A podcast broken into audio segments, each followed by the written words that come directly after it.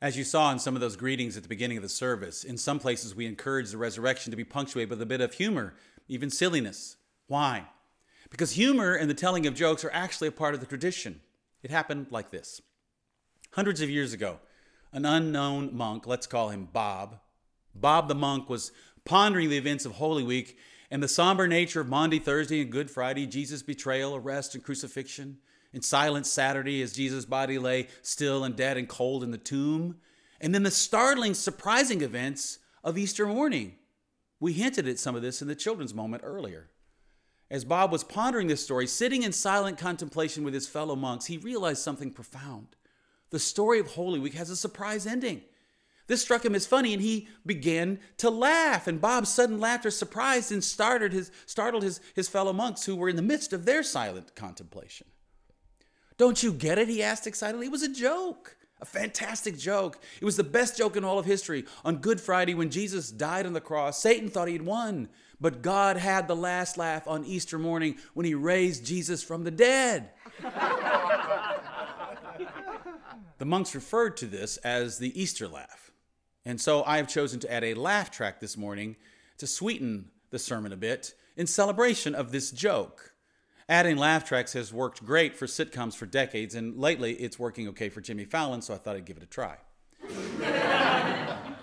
and thus began the tradition, which is sadly a bit lost on us these days, of setting aside the day after Easter as a day for telling jokes, sometimes known as, uh, known as Bright Monday. We, we tell jokes, we, we throw parties, we laugh. Today, friends, Easter is an amazing day, a surprising day, a day meant for joy and laughter. My Episcopalian friends celebrate by serving champagne and chocolate after their Easter services. Now, we don't have that for you this morning, but hey, you're, you're at home watching this. You're free to eat whatever you want, even now in the middle of the sermon. It's time for joy and celebration, and yes, laughter. To that end, I heard recently that comedian John Oliver stated that it was not likely that we would all be back in church to celebrate Easter together. However, he added, it would be appropriate for us all to get out and come together on Easter, the day on which Jesus was supposed to stay inside but didn't. You'll find some ideas in our Bible app live event on how you can celebrate this Easter laugh in the coming weeks. Speaking of laughing and laugh tracks, why not add a response to our Easter greetings as well? I'm used to a give and take, a back and forth, and I don't get that in this style of preaching a sermon. So, as we began this morning with a call and response, that same call and response will pop up a few times in the sermon, and I want you to respond. So, whenever I say Christ is risen, you say, He is risen indeed with enthusiasm. Got it? Let's try it. Christ is risen. He is risen. One more time. Christ is risen. He is risen. One of the most influential thinkers of the late 19th century, Friedrich Nietzsche, once wrote, quote, God is dead.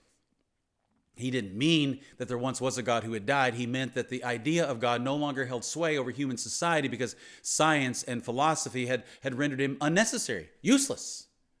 In the larger quotation from which that original phrase comes, Nietzsche says, God is dead, but considering the state the species man is in, there will perhaps, perhaps be caves for ages yet in which his shadow will be shown. Now, I suppose, in Nietzsche's mind at least, we live in a cave. And what we do this Easter morning and every Sunday morning is a bit of the showing of God's shadow on the wall of the cave. God is dead, but we continue to spread the superstition. Where others look and see, look at, uh, look at shapes and shadows, we, we see the image of God. Where others see a silly holiday that has little meaning beyond colored eggs and fuzzy bunnies and chocolate, we see Jesus resurrected from the tomb. Where others honor the coming of spring in some vague reference for new life in nature, we celebrate abundant life eternal. We cry out with our sisters and brothers in the faith around the world and throughout history this morning Christ is risen. Risen and that is our good news statement for this week and always. Christ is risen we can say this, we can laugh at this, of course, because we know where the story goes after Jesus' crucifixion, but no one else who lived through it had any idea at the time.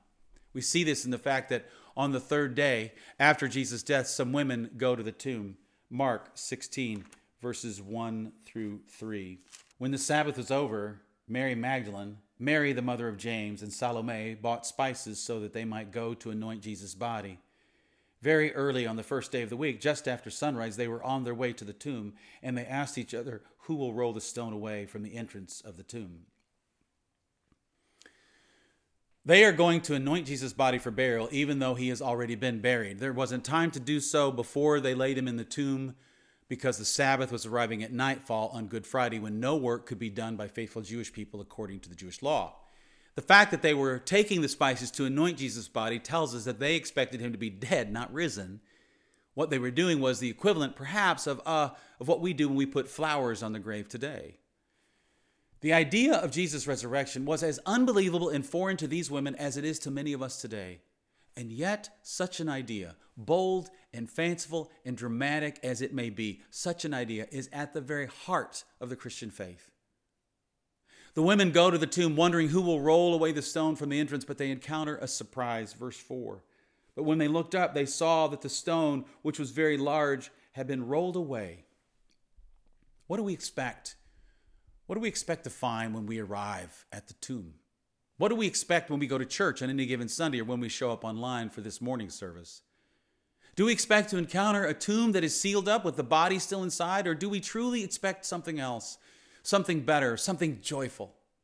My prayer is that we would all leave this place surprised in a new way today, joyful and full of life, full of laughter, for the glory of God, for our own sakes, and for the good of our neighbors. Verse 5. As they entered the tomb, they saw a young man dressed in a white robe sitting on the right side, and they were alarmed. Don't be alarmed, he said. You are looking for Jesus the Nazarene who was crucified. He has risen.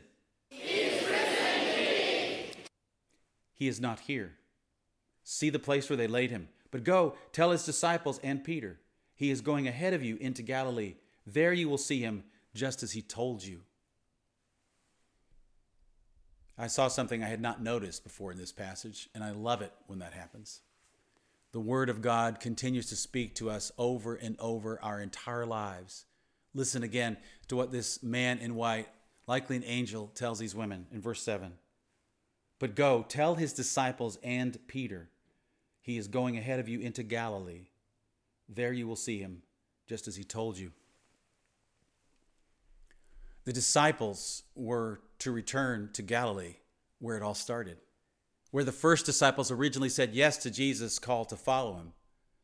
Over the past few days, they have deserted him in one way or another. But now, now that he has been resurrected, now that everything he's ever said has new weight, new power, new authority, new meaning, now they get a chance to start over, to renew their commitment to him as his followers, just as they did at the beginning in Galilee. And again, the angel says to the women to go and tell his disciples and Peter. Why set Peter apart like that?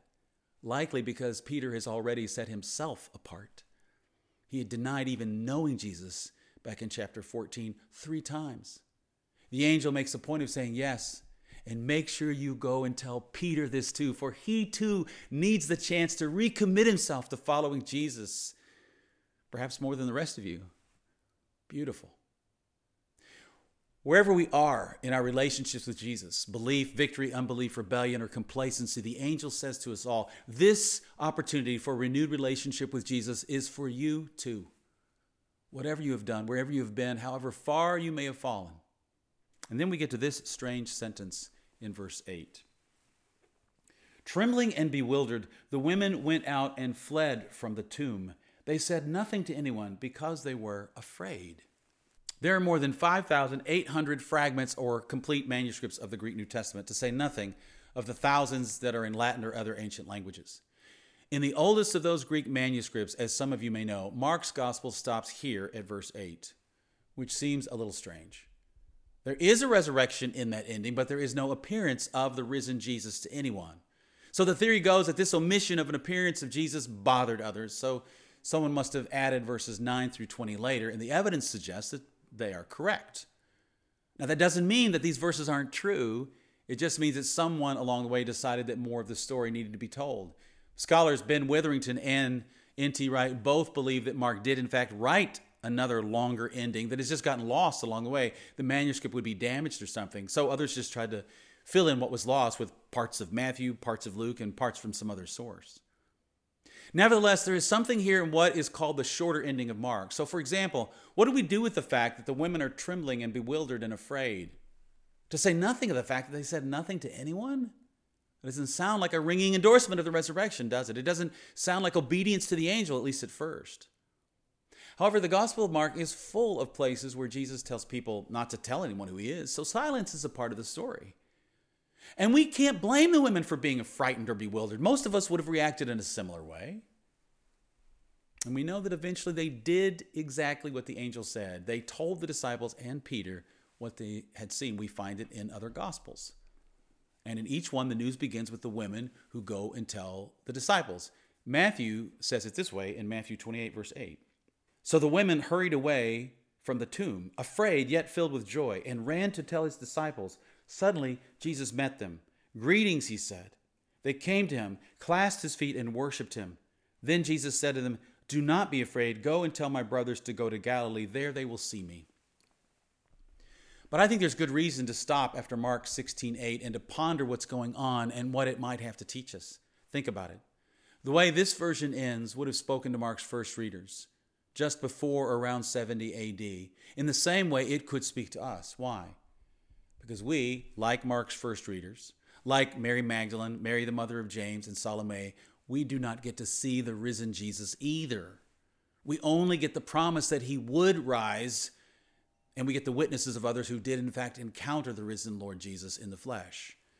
Experiences of the women, as, as the shorter ending of Mark has it, is our story too. And it resonated likely with Mark's first readers who were under persecution and may have been struggling with fear and bewilderment as well. Maybe they too didn't feel they could say anything to anyone about their experience of Jesus. Maybe by hearing the words of Mark's gospel read, they know they are not alone. And they know that their fear and even their silence does not change the fact that Christ is risen. Is risen we have called this series on Mark's Gospel The Way. And the reason we have done this is that the phrase, this phrase, the way, appears in many times in the Gospel of Mark. We see it at the very beginning of the book when Mark speaks of John the Baptist coming ahead of Jesus, and he quotes from the prophet Isaiah I will send my messenger ahead of you who will prepare your way. Later in the book, in chapter 8, verse 22, Mark begins an important section of his gospel in the middle there, where Jesus is finally revealed to Peter as the Messiah. After healing a blind man, who then becomes a picture, a metaphor for the disciples who are about to have their own spiritual blindness healed, their own eyes opened, and they'll be able to see who Jesus really is. Mark tells us this Jesus and his disciples went on to the villages around Caesarea Philippi. On the way, he asked them, Who do people say that I am? That word translated as the way is the same word from chapter 1, where John is said to be the messenger who prepares the way for Jesus. And from this point on in the middle, um, in, in Mark chapter 8, verse 22 on, the, the way will refer to the way of suffering and death, the way of discipleship. Jesus is not just teaching the way to heaven. In fact, he doesn't really talk about it, that all that much, if at all, in Mark. But he is teaching us the way to live in the here and now as a citizen of heaven, we might say. Is Jesus the way to eternal and abundant life in the hereafter? Absolutely. Absolutely. But we dare not forget that Jesus also teaches us how to live life in the here and now. For Jesus, from chapter 8, 22 through chapter 10, 52, the way is about following him through suffering or death. It is, it is about not causing others to stumble in, our sin, in their sin. It is about it is about faithfulness and in marriage. It is about the innocence and humility of children and childlike faith, the importance of caring for the poor, not trusting in our own riches. It is about becoming a servant of all. And Mark bookends these things with two healings of blind men, as if to say, look, if you really want to be healed of your spiritual blindness, if you really want to see how best to live your life, you must choose to really see, to really know, and to really follow Jesus, who is the revealed Son of God. In fact, at the end of this middle section of Mark, Jesus heals blind Bartimaeus. And when he does, Mark tells us in chapter 10, verse 52, immediately he received his sight and followed Jesus along the road. Only, more literally, it should read that he followed Jesus along the way. It's the same Greek word. The way is about the revelation of the Son of God. The way is about following Jesus, denying ourselves, taking up our crosses, and being willing to suffer, even die if need be. Speaking of the way, the book of Acts, chapter 9, verse 2, as Saul, later to become the Apostle Paul, as Saul is persecuting the early church, we find out that the earliest Christians were known as the Way. It appears that this idea of the Way in Mark caught on and became a label by which they were known. Starting next Sunday, we will begin a lengthy look at the book of Acts in the New Testament. And that, that, uh, that look at Acts should take us through most of the summer. And I hope you'll join us for that, that journey through the book of Acts as we allow the lives of these earliest followers of Jesus to shape and inform how we live our lives, how we follow the way today. The way is about knowing God, following Jesus, and pursuing God's purposes in the world, which is our mission statement here at ECC. The way is about engaging in our ECC touchstones of welcome, transformation, and presence, even in a time, perhaps especially at a time, of social distancing. And while coming to know Jesus as Savior and Lord does not does, does indeed lead us into life eternal and life abundant as citizens of the kingdom of God in the hereafter. It is also true that it leads us into a new way of life now, the kingdom of God on earth as it is in heaven, as we pray when we pray the Lord's Prayer. And that is all about following Jesus. Following Jesus is good for us, it is good for our neighbors. And wherever you are in your own relationship with Jesus, I hope you will join us in pressing on and following him more faithfully as we look beyond Easter Sunday and let the Easter laugh and the Easter joy take us into the world with the good news of Jesus. As we come to a close, I want to take you back to Friedrich Nietzsche and another one of his quotes, a famous quote. In his book Beyond Good and Evil, he wrote this quote, The essential thing in heaven and earth is that there should be long obedience in the same direction. There thereby results, and has always resulted in the long run, something which has made life worth living. Eugene Peterson, author of the Message paraphrase of the Bible, used part of this quote in the title of his excellent book, A Long Obedience in the Same Direction. Only he used the idea to talk about the Psalms and what it means to live our lives in a long obedience to God, not at all what Nietzsche had in mind. For Eugene Peterson and for us all, if we are going to truly know and follow Jesus, if, we, if we're going to become faithful disciples along the way, it will mean being committed and keeping at it over the long haul. We will stumble. We may fall, sometimes terribly so. But the grace offered to us in the resurrection, the grace and forgiveness, the second chance offered to those first disciples to re- recommit and to keep at it, is also offered to each of us.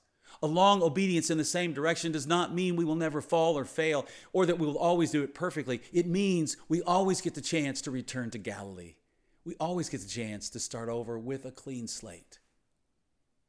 In the 20th anniversary edition of Peterson's book, he added the following conclusion that I think takes the joke God played on Satan right to Friedrich Nietzsche's front door. It's a lengthy quote. I want to read it for you. I sometimes amuse myself by imagining Friedrich Nietzsche, who announced the death of God and who is now long dead himself, showing up in my study as I'm writing my books. He looks over my bookshelves and sees part of a sentence he wrote as a title on one of my books. He learns that I wrote the book. He beams, although I do have trouble imagining Nietzsche beaming. How pleased he is to find that I have kept his wonderful sentence, a long obedience in the same direction, in circulation into the third Christian millennium. Then he takes a look, takes the book off the shelf and looks through it. His face furrows into an angry frown. The old atheist was convinced that Christians, by promoting the weak and ineffectual Jesus to keep the weakest, spiritually diseased, morally unfit, and inferior parts of the population alive and reproducing, were a malign influence on civilization and would ruin, would be the ruin of us all. He thought he delivered a death blow, and now he finds us still at it. I love imagining him standing there, angry and appalled, beard smoking, astonished that these weak, inadequate, ineffectual, and unfit Christians are still alive and still reproducing. if you want to know more about what it means to follow this Jesus, to return to Galilee as those first disciples did, to start over, would you send us an email at ecc at ecclife.net or leave a comment? In the section on the right hand side here on Facebook and let us know. And remember, it all begins with the good news that we celebrate this morning. One more time Christ is risen. Is risen Would you pray with me? Good and gracious God, we thank you for the gift of your Son, who came and lived as one of us in the flesh, who taught us how to live, who died on the cross and was raised again that we might find new, eternal, abundant life in him. We thank you for that promise and for that reality. And we pray, oh God, this day you would fill us with joy. This day you would draw people to you who have not yet known you or need to return to you and start over. And we pray, Lord, that we would take this joy, this laughter, this great surprise, that we would take it with us into our lives, into our relationships from this day forward. And may you receive all the glory, all the honor, and all the praise in Jesus' name. Amen.